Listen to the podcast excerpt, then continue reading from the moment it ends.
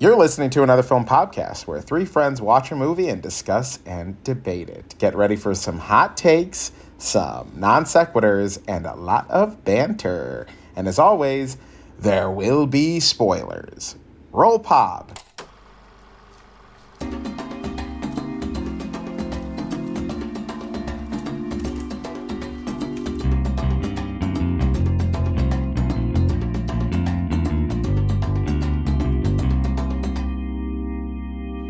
Collin, and I recently rewatched Oppenheimer, and it still fucking rips.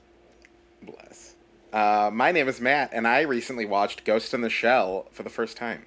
The anime or the The anime, the anime, not the Scarlett Johansson movie. but it, I can't help but bring up that remake uh, when I've talked about this movie. So, not the live action one. Uh, but maybe I'll see that one just to see how bad it is.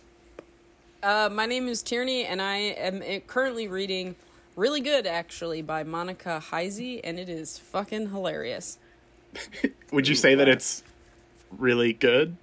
Actually? Actually, I would. Is this a sequel to Love Actually?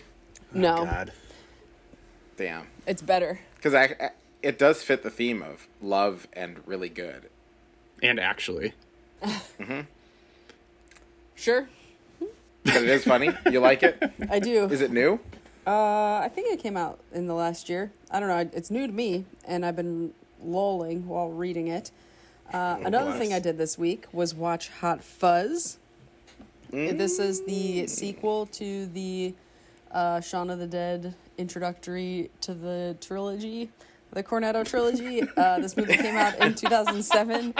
It also stars Simon Pegg and Nick Frost and pretty much every other British comedian. Um, I made a note. I was like, when they were casting this movie, they were like, "Are you British? Have you at some point in your life been funny? Great, you're in this movie." like, it's just it, uh, bangers. Yeah. And it uh, takes place in a small town in uh, England and features Uber cop Simon Pegg. Um, Uber and my cop. Uber cop, super cop. Uber Cop. Uh, Yeah, and not my- the rideshare service. no. And my three things were dialogue, acting, and visuals. Same. Uh, so I want to, I want to be out on Front Street. I really do like this movie, but I'm gonna go with a nar for one of mine. Okay, Just, just, to, This is just better to switch things up a little bit. And I, Yeah. it's not like something I feel terribly strongly about, but I figured we'd all mostly be Yasses for the Cornetto trilogy, so I wanted to, to just spice things up a little bit. Uh, I'm gonna go with dialogue, acting, and for my are, are my Yasas, and for my Nar, I'm gonna go story slash plot. Okay, interesting. So All right. Uh, do we want to kick it off where we all agree? For dialogue, to we be should. honest, the notes I have is just things I found funny. Yeah, I had a couple moments like that that I wrote down. Maybe let's just Um, start there. It seems like I was gonna one to get out say. of the way. Sure. Overall, I was like, this has much funnier dialogue. It's much quippier, and it's much more of my humor. Uh, and so, do we Hmm. want to just read? I can just read through the lines I thought were really good. Yeah, give us give Yeah. us your faves. Give us Tierney's faves. Uh, the fascist hag crossword gag. incredible! Uh, it's so good. fact- that rhymes. That's fun. Yeah. the fact that all of the last names are jobs gets me every time. Um, Oh. oh yeah. Everyone in the in the town's last name is a, a occupation. Butterman. Yeah. He's the Butterman. Messenger. all of them. Let's say let's Wow, let's these are really obvious. let's run through some of these. Uh, Milner. Skinner, Sure. One Uh, who skins, of course. Cooper. What's a Cooper? Yep. A, He uh, coops. I think it's ch- like a chicken Me- raiser person. I don't know. Okay. I have no idea. Uh, Weaver. Uh huh. Uh, yeah, Messenger. We went over Merchant. LOL. Hmm. Porter. Mm-hmm. Fisher. Oh, that's fun. I don't know if I've ever caught that actually. Wow. Oh really? Yeah. Good even call out. Even even down to the kids he arrests in the when he first comes to town. They all have uh, occupations for last names. Um, Wow.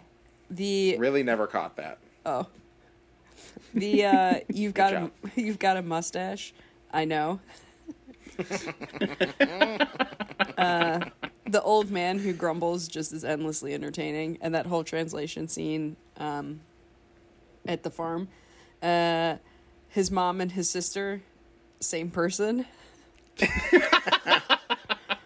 um, Yeah. Are they, as, are they as big as him? Huh? Are they as big as him? Same person. Uh, every dark thing Skinner says is very funny. Uh, Man, that is right up your alley. All and- his like little. and his little grin.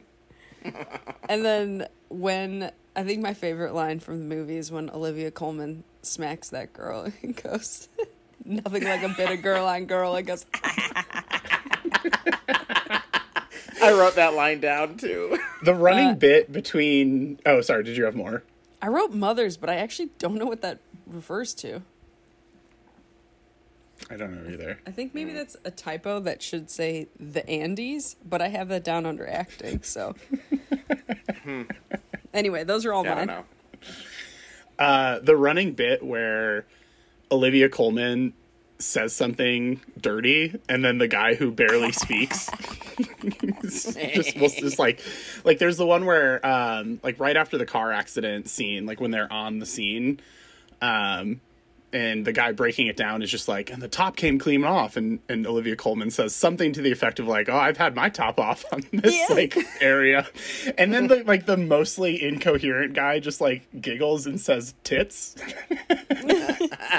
and then when they're at the the crime scene of uh, the guy's house who blows up, and they're talking about how he like. She's like, I always told him he shouldn't eat that late, and she's like, oh, I always like it. Uh, what is she? She's. I wrote it down. It was so funny. She says something to the effect of, "I always like a midnight s- snack or something like that." Oh yeah, Um, let's see. Oh, I I quite like a midnight gobble, and he giggles and says "cocks." it's so Yeah. funny. Yeah. Um. I I don't know if I have exact lines. No, I do. I have a few. Um. The repetition of "Yeah, boy," but this time it's "Yeah, Roy," uh, was great. Uh, Nick Frost after the guy's like, uh, "You and this and your monkey," and he's like, "Was he talking to me or him?" I also like that that was like a fun callback to uh, Ed's running bit where he just like is a, a chimpanzee in Oh, yeah. Shaun of the Oh, Dead, right. where he like plays the monkey character. And they're like, Good point. uh, so I thought that was like a fun little callback. Yeah, didn't think of that. absolutely. In in addition to just like a really clever joke when he's like literally holding a stuffed monkey. yeah, that's it. Just felt a lot more like a comedy than Shaun of the Dead did, and I don't know if it's just because I don't watch a lot of horror that I like maybe don't get the humor. or just don't find it as funny. But I thought that the dialogue was so much stronger. I agree with that. Um. Okay, we're I done with that also category. loved- All right, check. yes, good. Um, no, I love when uh, the florist or like the botanist is going through the story of all the people who have died, and she keeps going, "God rest him," uh, and that and that lovely girl, Eve girl, who's dead now, God rest her, uh, told me that my that my land was worth more. Uh, that that good messenger boy, God rest him. And it's like over and over, and then Yeah. just God rest them all. yeah, she, like at the end, she just says all three of them back to back to back, and then is like, "God rest them." so funny um and i didn't catch it until i like was really paying attention and was like okay this is like over and over and over again uh Well, i love it- that I love that it's just like she just starts doing it, and I'm not full. Like, I don't watch a ton of British stuff, so I'm not like fully attuned to like the British uh like accent and so like Sure. there are times when there's just like i i don't typically watch with subtitles on but every once in a while i'll like rewind and turn the subtitles on because i'm like i definitely missed something here and so that was one where it was like it took me a little while to get what she was doing but then once i got it i just started cackling like i just Yeah. couldn't stop laughing for the whole sequence it was so funny. Um, and I also turned on subtitles for this movie. I was like, I got to catch these jokes better. Because some of them are told, uh, you know, where they kind of trail off at the end. Because that's how British people do funny jokes. Mm-hmm. But I need to know what you're saying. Um, Forget It, Nick. It's Sandford. Uh, was a fun Chinatown nod. Mm. Um, oh, with the mother and her sister. Yeah. No, uh, at the yeah, I guess that is a Chinatown nod too. But the when uh, Danny is it Nick Angel and Yeah, Nicholas Angel and Danny Butterman. Danny, Danny Butterman. Uh, so when Nick and Danny are uh, like cast in that amazing red light uh, as they like drove out of town and like staged his stabbing, uh, that's when uh, Danny says, "Forget it, Nick. It's San- it's Sandford," and then he drives back. Oh, like it's Chinatown. Yeah. So it's and it's like such a good mashup of action and uh n- not noir necessarily, but like detective movies. Yeah, it's like Uh, noir adjacent, I would say. Like it's definitely not then a it- noir, yeah. but like it's it's it's in the realm.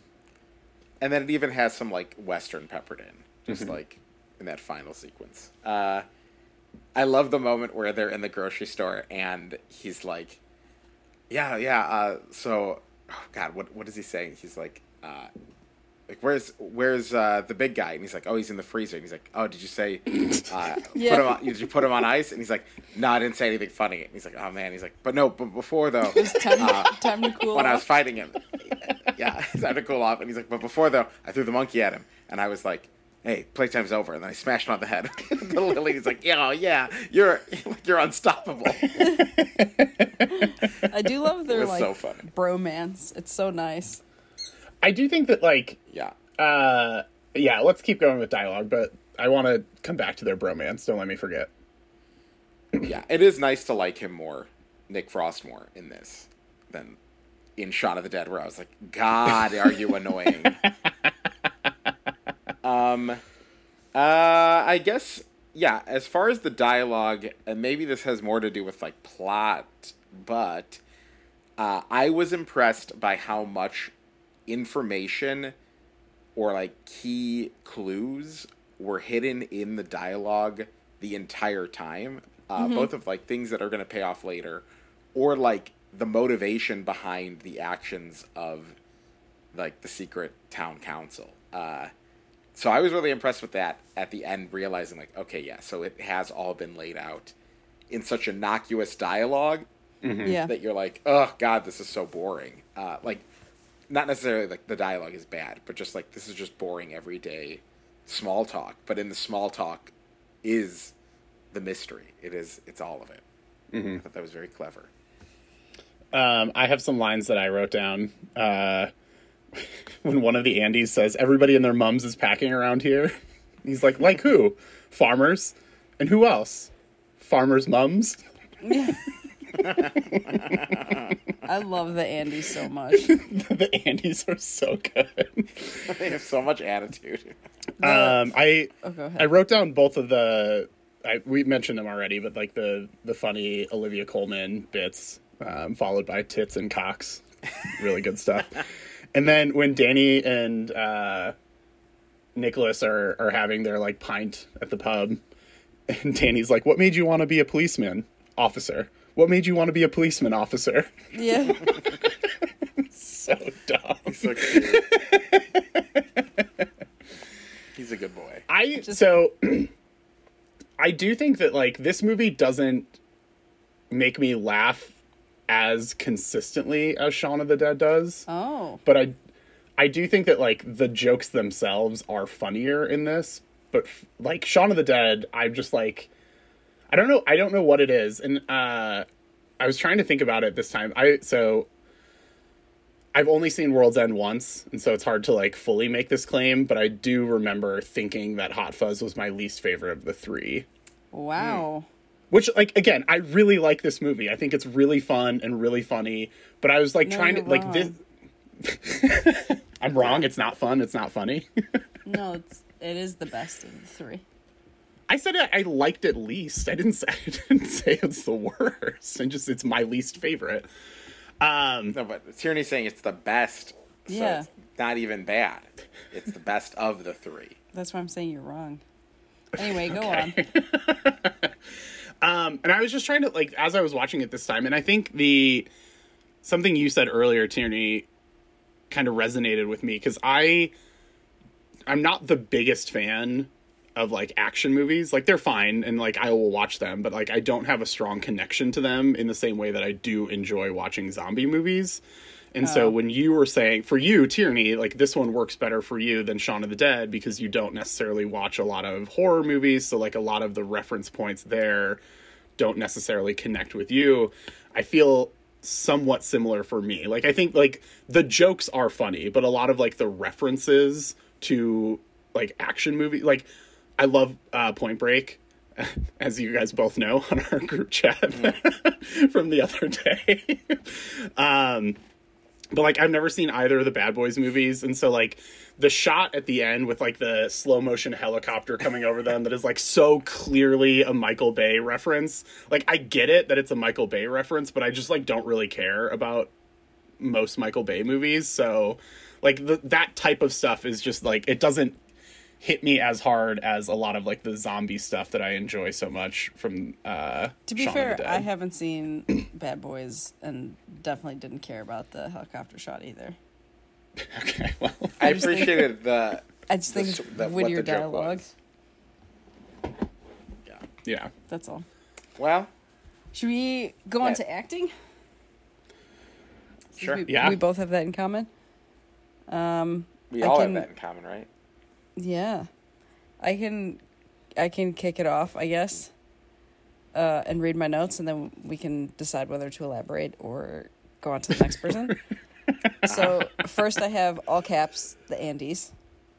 Then I have all caps Olivia Colman, which is really the only way to write her name. And then I write. Is there an exclamation point afterwards? Because there should be. No, it's just a Like- like, a loud Olivia Colman. Anyway, uh, Angel is such a defined character. You know his stance on everything.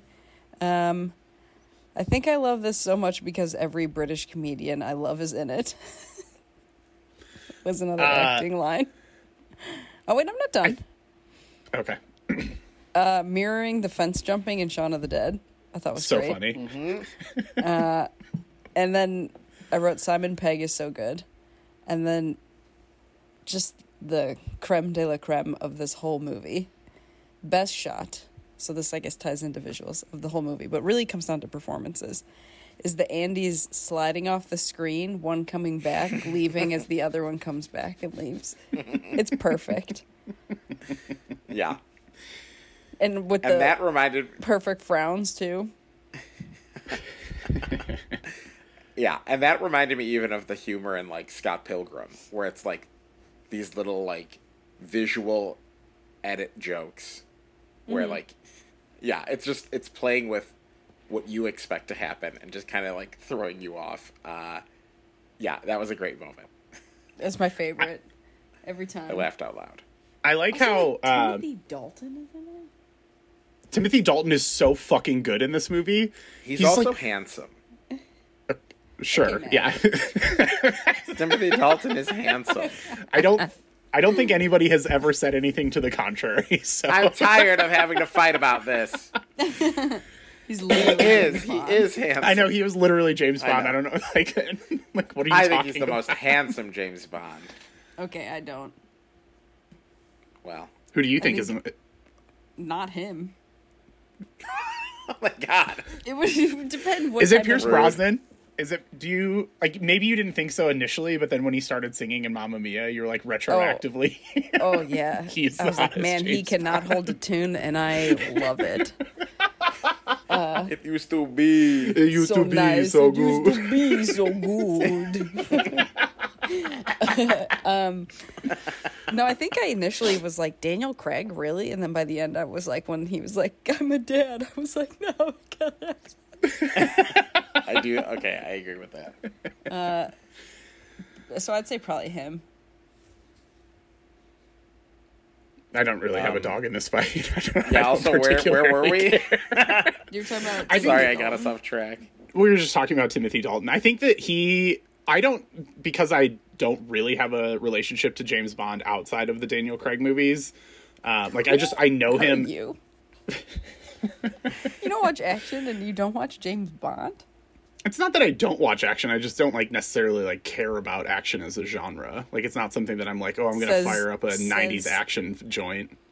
Says the guy who has seen every Fast and the Furious movie in theaters within the first. Yeah, opening. bitch. Well, I mean, those Yeah. are so silly. The- I mean, technically, spade a I guess. The, Shut up. that helicopter shot could have been in any of the Fast Yeah. and the Furious movies. no, it wouldn't be. And they all would have done all it of the Fast and the. Furious directors are better than Michael Bay. Mm, um, Aren't they all Michael Bay? no. no. I know Michael the, Bay did the Transformers movies. Not I'm pretty sure he did the Fast and fifth Furious one. movie. Michael Bay has never directed a Fast and Furious movie. Fine. I do think that he. Sh- I think that we should get a crossover of Transformers and Fast and the Furious, though. Uh, I mean, thought he did. sure, but And have Vin Diesel be like, "You're one good guy, Optimus Prime," and then Optimus Prime is like, "It's all about family." I would actually love that. I was gonna say, you can't be giving out solid gold ideas like this for free, man. I don't care. Somebody needs to fucking pick it up and run with it. Uh, I'm not gonna do it, but yeah, just imagine like he's like the Predacons don't believe in family, What's but a we Predacon? do. The Predacons are the bad guys. Just Oh, I guess they're from the Decepticons? animal. Decepticons. Predacons are from Beast Wars, which is the newest movie that I did not see, but I know has the Beast Wars characters in it. What are we talking about? So Hot Fuzz. Timothy Uh, Dalton is so good in about this movie. um, but yeah, so Um, like yeah. I don't really have a strong relationship with Timothy Dalton. Uh, I've just never really seen a lot of his stuff. But every time I watch this movie, I'm just like, God, he's such a incredible shit in this movie. like every single time he's on screen, and he just has that little like shit-eating smirk. And I'm like, God, fuck this guy. and so he does such a good job making you really hate that character. and the fact that he didn't they didn't even kill anyone for the reason that he thought there were all these like Yeah. petty reasons Yeah. When he's like, it's it's so much simpler than you thought. it's, So I guess my question would be, why is he playing his hand so openly? Is it just like he knows he has all the power in the town? yeah because he can just kill him yeah, Okay, so it's like threats.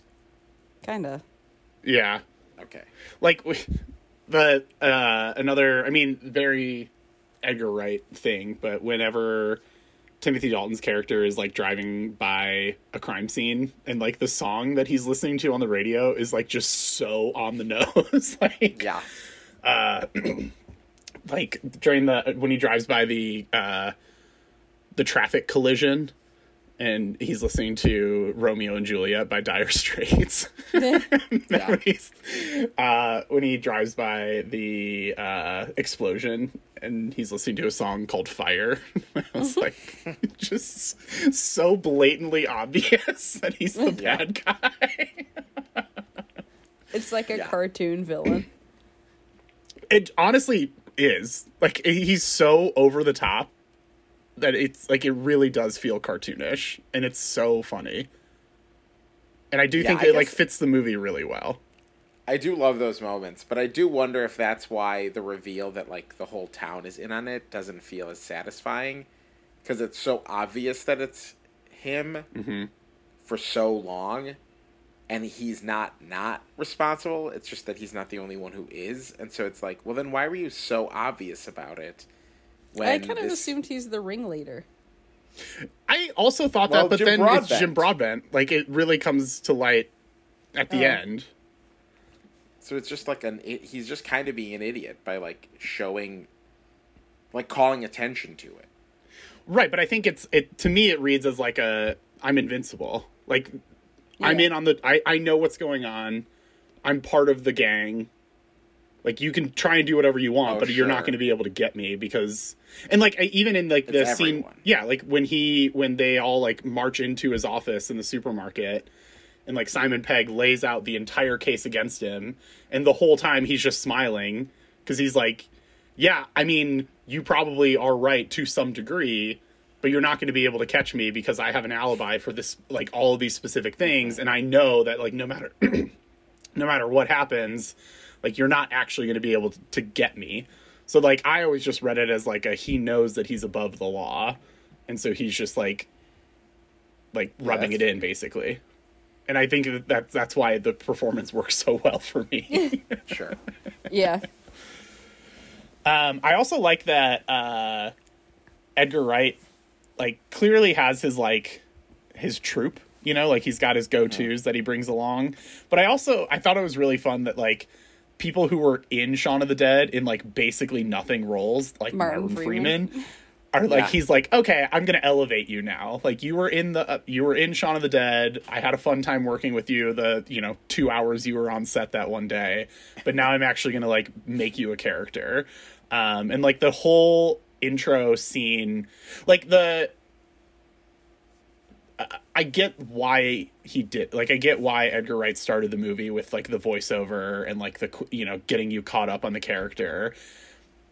It never really works for me cuz like like it just feels out of place with the rest of the movie. Like having like a like a third person narrator like give you exposition about this character feels off. When i think that like what you said earlier tierney like as soon as he as soon as simon pegg starts talking you're like oh yeah no this is a fully realized character. Like i don't feel like i needed the expedi- exposition dump of the opening sequence because i feel like simon pegg both as a performance and edgar wright writing simon pegg's character knew who the character was and i feel like i could have gotten all of that without that weird thing that just kind of feels out of place with the rest of the movie but anyway once you get uh, after that and he's just like in the um, inspector's office and it goes from martin freeman to uh, who's the second one Uh, Paddy, or not? Um, no i know i wanted to say paddy but i was like no it's not paddy Um, oh, he drives me crazy too. Um, Who are we talking about? Oh, it's uh, it's the guy from the radio show. Uh, yeah. oh my god. Fuck! What Oh is my his god! name? And he's from Philomena, Yeah. and I. Uh, oh Alan. Alan. Uh, fuck! What is the character's name that he has in the radio show? Alan. Uh, fuck's sake. Partridge? yes, thank you. Is Partridge? Alan Partridge is the character. and His name. Coo- Coogan, Steve Coogan. There we Yeah, go. We got there, everybody. We fucking Steve- got I was there. like, Alan Cooley? I knew, Steve I knew it wasn't Paddy Considine, but that was all I could think of. And I'm looking, like, I can see Steve Coogan's face, but all I could think of was Paddy Considine. I was like, no, that's not right. Yeah. I'm glad we got there. And they have almost the same face. Um, But I love that we go from Martin Freeman to Steve Coogan, and then Bill Nighy comes back. He's like, oh, and hey. they're all shitheads. They're all equally annoying shitheads. Yeah. It's so good. I I'm gonna push back a little bit on that opening montage because I think it effectively leads you to believe the movie's going one direction and the next scene works even more because it's a total redirect that like this overtrained, overeager action hero cop uh, is not going to get to do any of those things. Like he has to go to the countryside, and that's I think like in the same way that the Shaun of the Dead opening introduces you to like the crew and the dynamics between the members of the crew, this one sets up his character and where he would be best served and then flips it on its head. So it like it's meant mostly I think to contradict the expected direction rather than be like character building. I don't. I don't disagree with you, and I don't necessarily have a problem with the fact that like there is a montage to establish his like rise to this position. But like Mm-hmm. when I was watching it, I think to me it, the like the narration is what really takes me out of it because it feels like it's a movie trailer. Like it feels like we're like Well, I think it's supposed to. which I think is Yeah. fine, but like nothing else in the movie feels like that, and so it I mean, you mean, could I say think the a same lot- for Star Wars makes you read right away, but nothing else in the movie makes you read. That's a good point. Hmm. I and I do think I like, guess, like, so- the action scenes are just as like like any of the montages of like loading up guns or the helicopter are all in that same like hyper uh, yeah, but so okay, let me real. When I was watching this, that montage reminded me of the montage at the beginning of The Departed, where we're watching Sure. Matt Damon like come up through the ranks and like you know ace all of his like pass all of his like written tests, ace all the physical tests, and like rise up through the Boston PD. There's no voiceover there, but you get the sense of what's happening. Like you understand the character and where the character is going to fall in with the rest of the story.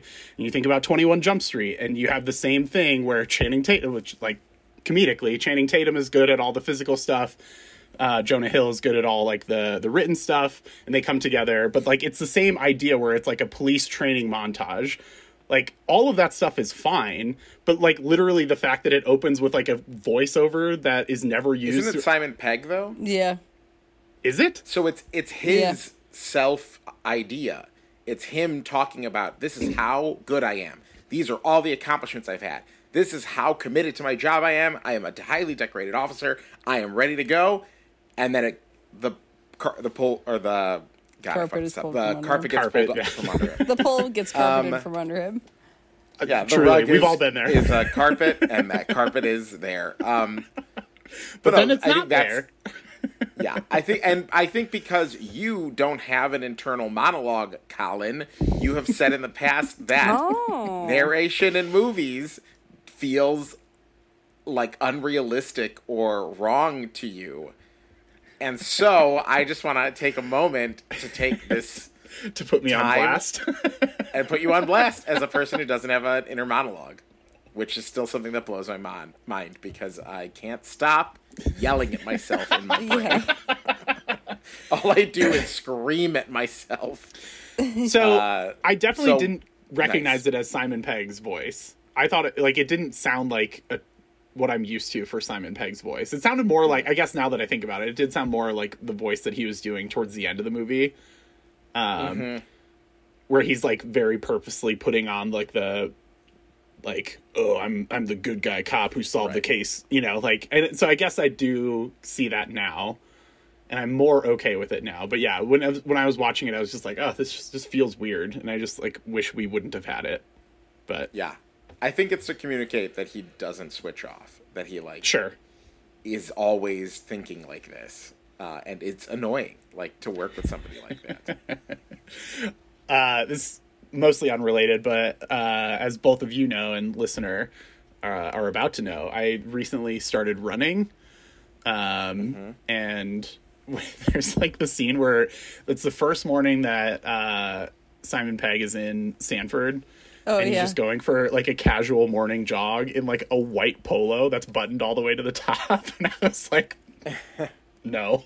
it's like t-shirt and gym shorts, my dude. What are you doing? if you're fit, you can run in a polo. but why would you want to? Is my thing. Maybe it's Polos like are one of those athletic moisture wicking. Yeah.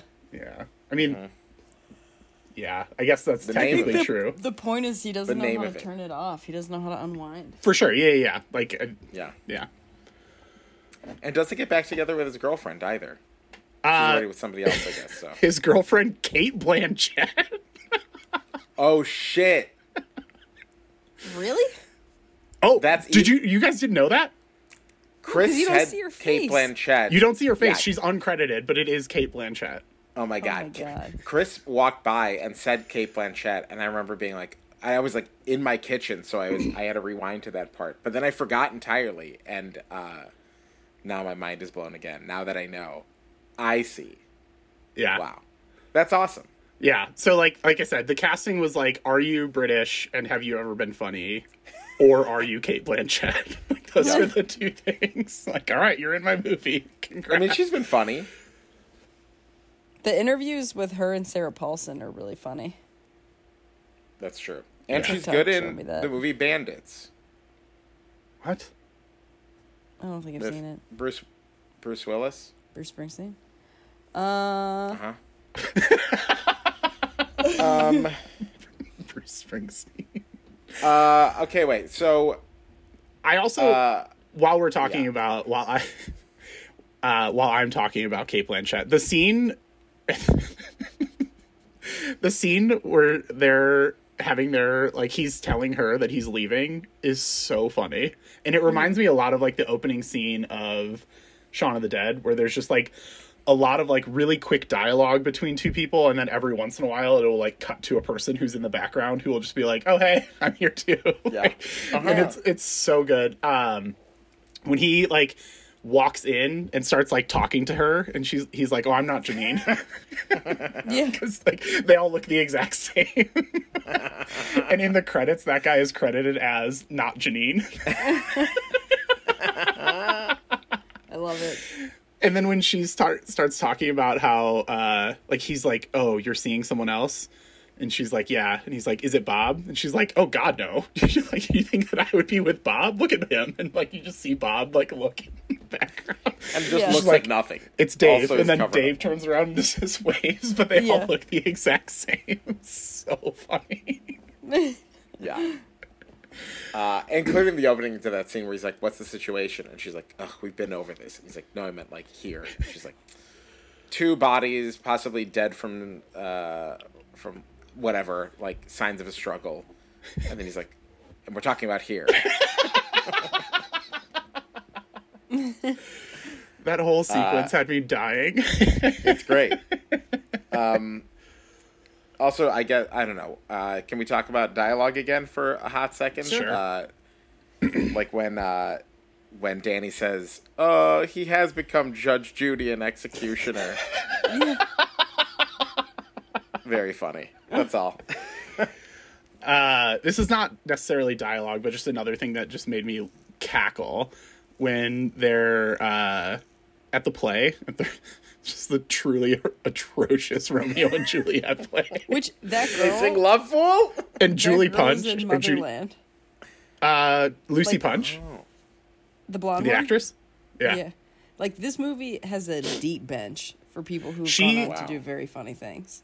she's so funny. She was I can't. She She, was in a a TV show that I watched, like an American show, a while back, and it, I think the show only had like one season and got canceled. But like I remember every time she was on screen, just dying. She's so funny. But anyway, when she kills herself as Juliet, and then it like cuts to black, and then immediately turns into a love fool sing along. it's like we're adapting Baz Luhrmann's Romeo and Juliet for stage. Like it's so stupid. Yeah, her dressed like an angel. I was like, him wearing "Is like this the Kate full- Claire Yes. Danes?" Yeah, She's being Claire Danes and he's being Leo, and it's so fucking funny. And then when they just like, love me, love me, say that you love me. So good. and for that to actually be the reason they're murdered uh, is pretty great. that it's so bad. And her laugh. annoying. Oh annoying. god. Do you guys want to talk Um, about visuals a bit? I don't really have like Um, much to say. I just thought they were. I, I just wrote. Their, it's peak Edgar Wright visuals for me. Like this is what I come. This is what I come here for. The transitions were excellent. You had more visual gags that were like better than the other ones, like the bolognese, and I just thought it was like Oh yeah, peak Edgar Wright. So yeah, I would agree with that. Um, When one of the Andys starts freaking out because the other one's just covered in red. yeah, He's like, it's just bolognese. yeah, that's the gag I was talking about. Yeah, so good. Um, and even just the I guess Andy's back and forth leaving the screen as visuals. Yeah. yeah, yeah. That's where I think visuals are definitely something that I also had in my top three. But I guess for the purposes of like what to talk about, I might shift it to uh, the symbolism, I guess, or like I don't know if symbolism is the right thing to capture this, but maybe even just like cultural significance somewhere in between. Uh, particularly with what the plot of the crimes are, which is to make Sandford great again. That's a quote in the movie. uh, and they're fascists. They are fascist leaders, which are called out very quickly as soon as he checks into the hotel. But like that idea, I was like, oh, this is really She calls him a kind of fascist.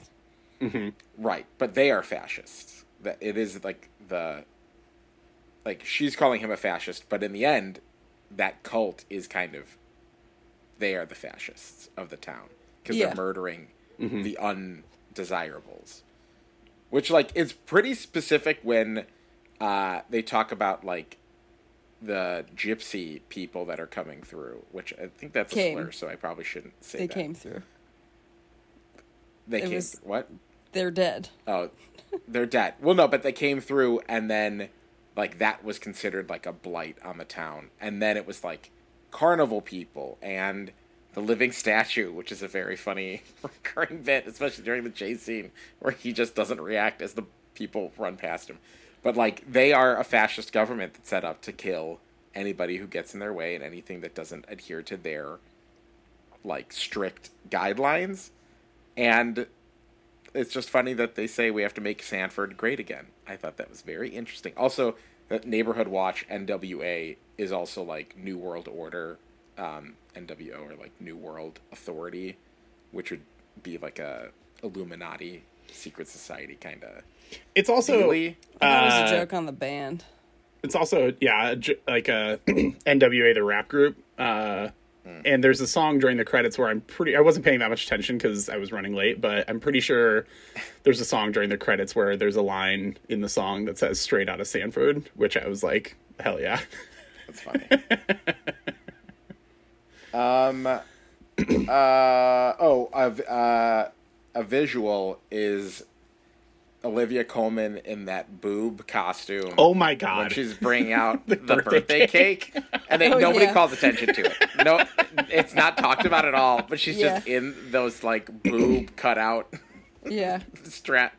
Uh, I thought that was a very funny visual gag, and uh, totally in line with that character, which was a great character. she's i mean we've talked about it before and i don't think it could ever be said too many times but olivia colman is just a goddamn treasure She truly is.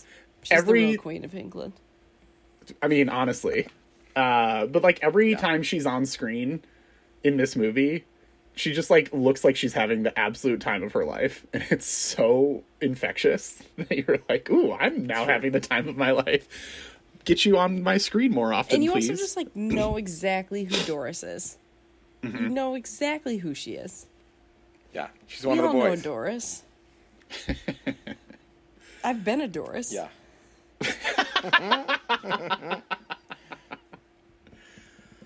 Um, Collin, should we go to your nar? Yeah, so uh Or Matt, did I you have more texted you guys say? this. What? Matt, did you have more to say? I didn't want to interrupt. Oh, I don't know. Matt, did you have something you wanted to add before we go to my NAR? Matt, what are you No. doing? We keep saying your name and you keep looking away. You're saying my name? Yes. It's not. It's not coming through. Anyway, Did uh, you have anything else you wanted to say? your sound keeps cutting out. Like every time you start speaking, I can't hear what you're saying. You try, Collin. Right there. Yeah. I didn't get it at all. So remember this time period because you're probably going to want to cut this out of the podcast. I don't know. I But think this is- literally this- every this- time you start talking, it cuts out and your sound is not c- catching the beginning of your voice. Anyway, uh, I guess last two things that I would say. Uh, I love the callback to A. Aronson, A. A. Aronson, or Aaron A. Aronson, or whatever, the little kid, and he's like, Oh yeah. what? Uh, and the fact that when they watch the action movies, he says, you know, that it's fun, but that would be a lot of paperwork. And then after the whole climax, they're like, Oh, yeah. and now we have to do the paperwork, which I was like, oh, you're you're staying true to what you've said and set up in this movie. The uh when when Nick Frost comes out of his little like movie collection den, which like would would like Yeah, personally just would like to Looked have like that. yours. yeah. Um, but he just like holds up Point Break and Bad Boys 2. and he's like, which one? He's like, no, which one do you want to watch first? so, so good. Um, I also I know we mentioned this already, but uh, I just want to circle back really quickly. The callback to like jumping over the fence. Like what? You've never taken a shortcut before? Like the elevation of it. Like if it were just a callback, like that would be fine. But like the the fact that they like took it to the next level and like Simon Pegg actually is able to jump over all of them. and flip.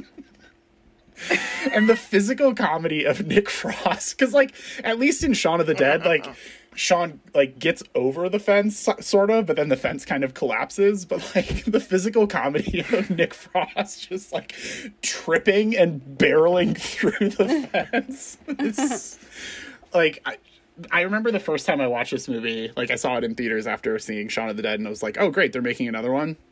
And so when I saw like when he like looked to the camera and it's like, "Oh, you've never taken a shortcut," I was like, "Oh, I see where we're going."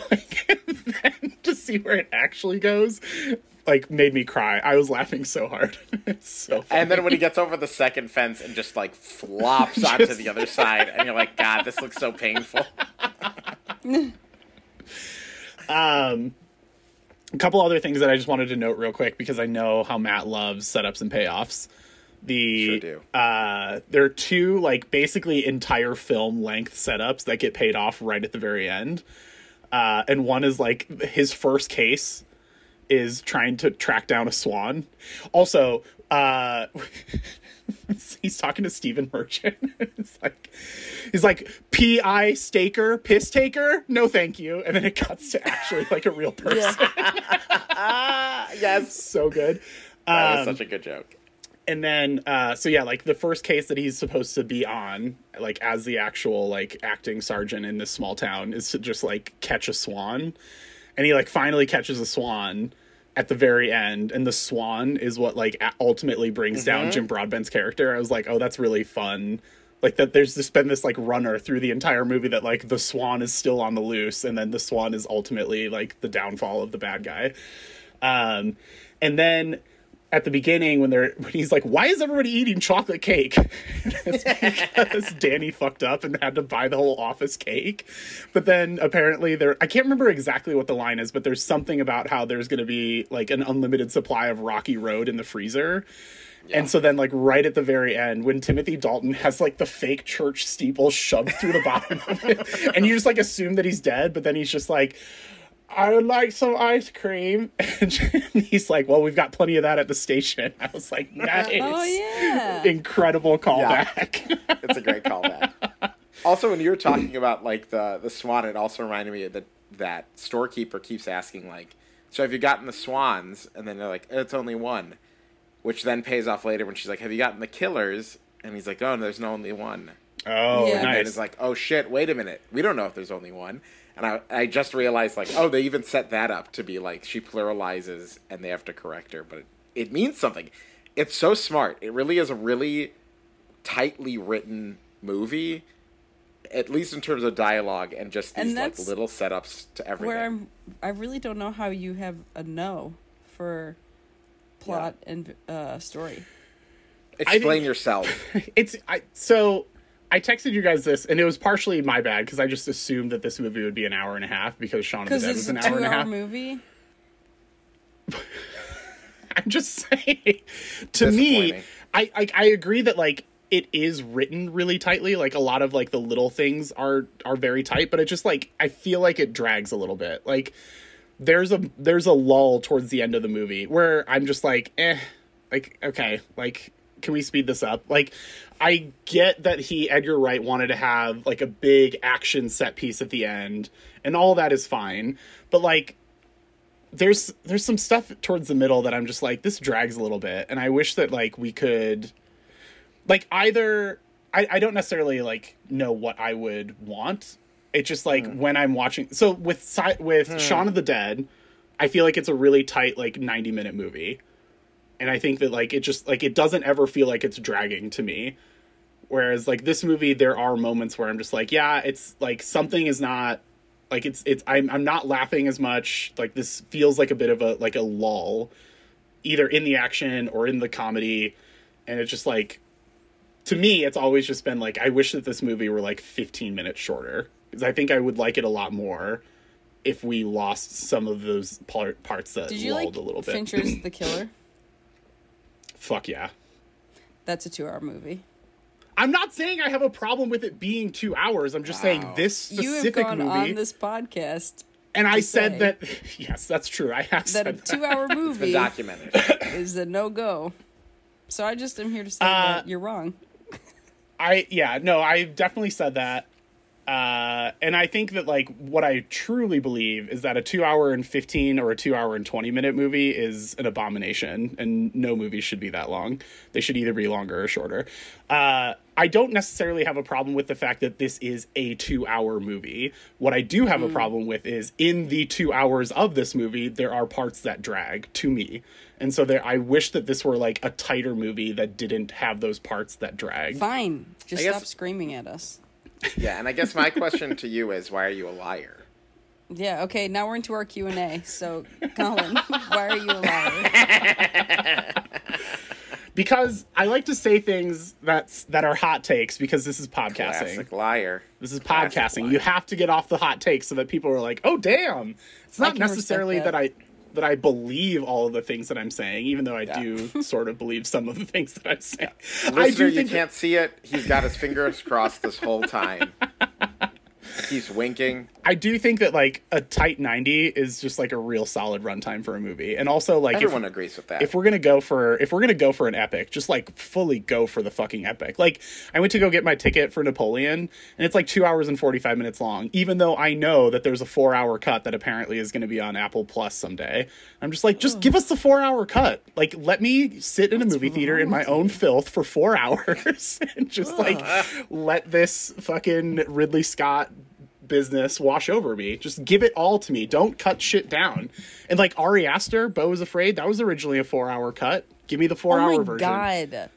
that should have been a 20 minute movie. it's true. I can't Um, imagine a four hour cut. I think I would blow my brains out. Like my head would just explode. Like spontaneously I combust. I'd love to see it. I'd love I- to see a four-hour cut of Beau is Afraid. Honestly sounds like a medieval torture device. um all right. Bring out the boy. The Beau is Afraid. One other quick thing that I want to just shout out is I love how gnarly this movie is. Like, obviously, Shaun of the Dead is the gnarlier of the two Oh, because, see, like, still like inherently it has to be. That steeple. The steeple is can't is watch it. so Grotto. gross. it is so gross. I can't watch It it. is haunting. and when the, It really fucked me up. every single time I watch like the fir- so I watched this movie in theaters and then I probably went like 10 years before watching it again and one of the only things I remembered like I remember like the overall plot but one of the only like specific things that I remembered was the steeple falling on the dude and just destroying his head. Um I also like when uh like at the end Simon Pegg is very clearly trying not to like actually kill anybody like he's trying to just like get them like down, but he's not trying to like actually murder anyone. Uh, and so he like shoots like the hanging flower pot yeah. that then hits a woman, and then her head just smashes onto the car, and then there's like some blood that spatters from that. I'm like, nice, Yeah.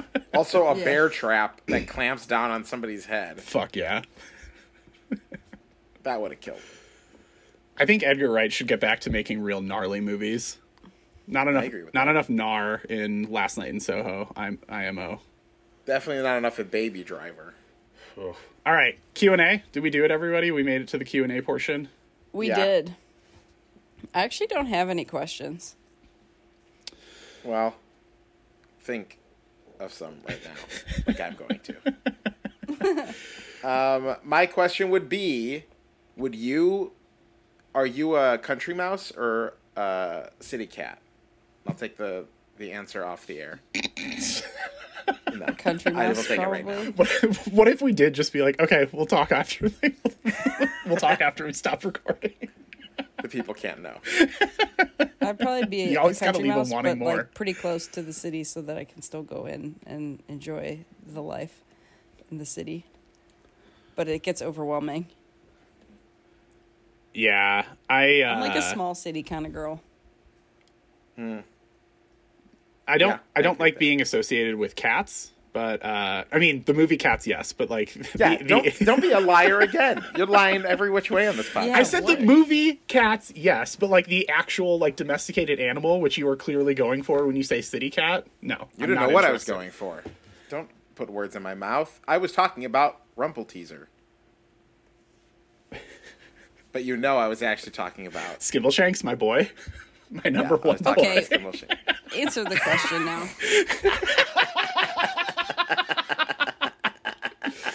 Uh, to answer your question, I'm very, very much a city cat.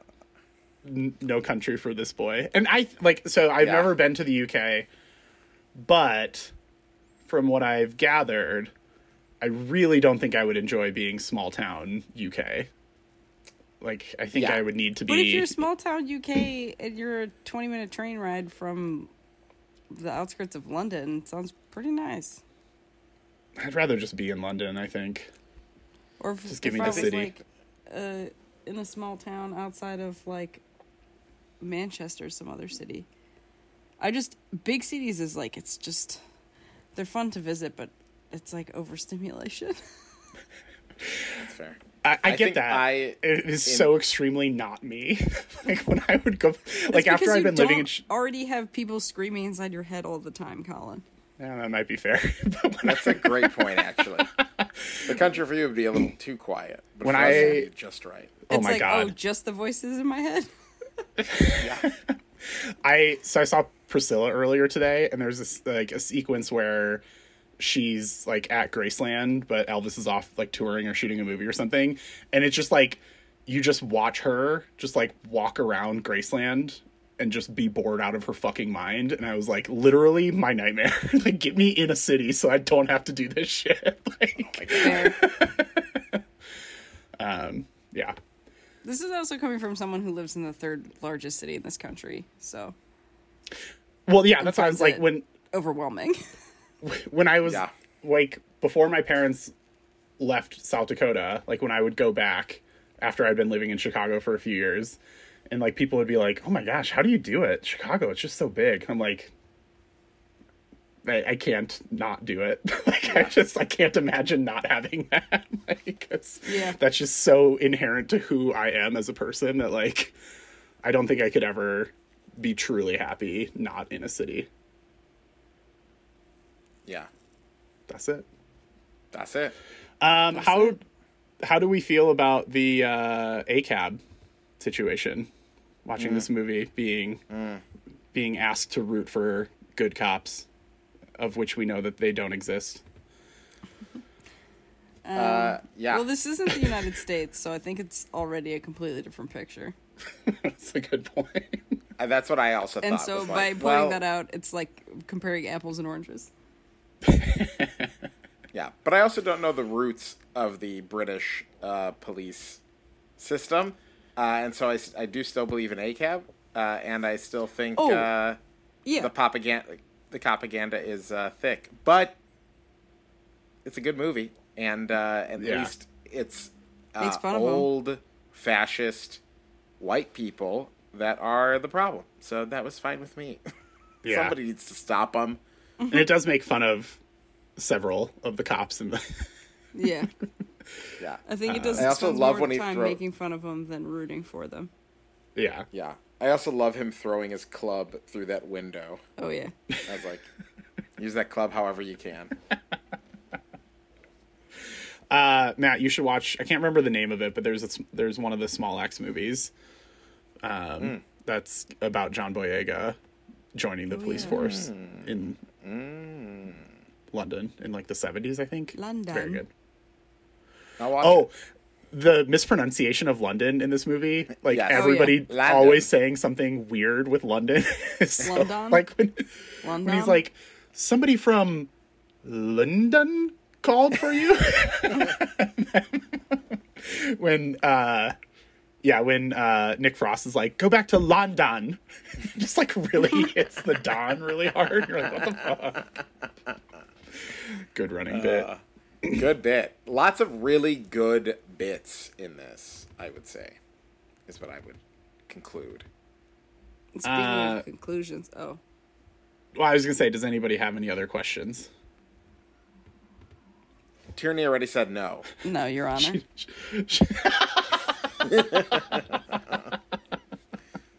You heard Judge Judy.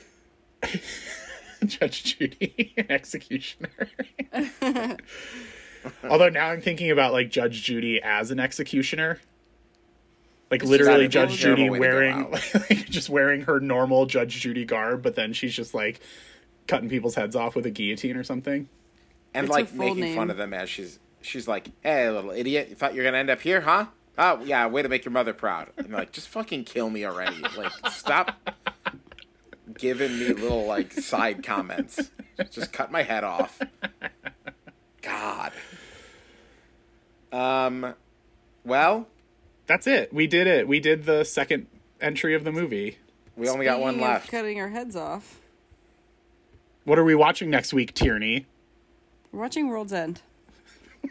Oh, and what is oh, that? what? It's, that's It's so interesting. third entry Why- in the Cornetto trilogy. Why are you asking me this? what color cornetto or what flavor mm, cornetto I don't Yes. know. is associated? I think it's mint. Did you notice what color was this one? Tierney? I'm hungry. It was blue. Ugh, Are you hungry for cornetto? it cornetto? was blue. Would you eat a cornetto?